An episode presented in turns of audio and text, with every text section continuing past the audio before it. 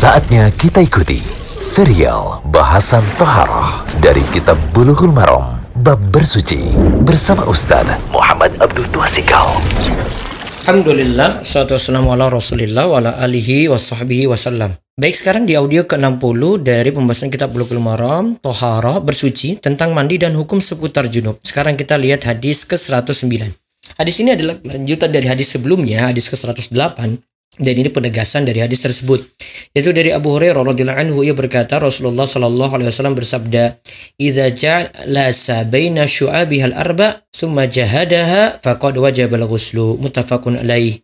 Zada Muslimun wa illam yunzil. Dari Abu Hurairah radhiyallahu anhu ia berkata bahwa Rasulullah shallallahu alaihi wasallam bersabda, jika seseorang melakukan hubungan intim dengan istrinya, tadi diistilahkan dalam hadis dengan jalasa baina syu'abihal arba jika seorang melakukan hubungan intim dengan istrinya, summa jahadaha, lantas dia bersungguh-sungguh, maksudnya lantas bertemu dua kemaluan, artinya bertemu dua kemaluan ketika itu. Faqad wajabal ghuslu, maka wajib untuk mandi. Mutafakun alaih, hadis ini diriwayatkan oleh Imam Bukhari dan Muslim. Zada muslimun, dan Imam Muslim menambahkan wa ilam yunzil, walaupun tidak keluar mani. Hadis riwayat Muslim. Maka faedah dari hadis ini, pertama hubungan intim menyebabkan wajib mandi junub. Ingat, ini berlaku untuk laki-laki dan perempuan. Artinya melakukan hubungan intim ini, pasangan ini dua-duanya wajib mandi junub. Ya tidak boleh karena alasan keinginan si laki-laki sendiri, perempuan enggak, maka perempuan tidak mandi junub, enggak boleh. Tetap dua-duanya dikenakan wajib mandi junub.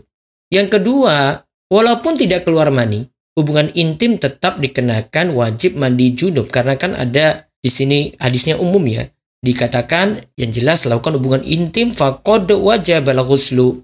Lalu ditambahkan lagi wa ilam yunzil.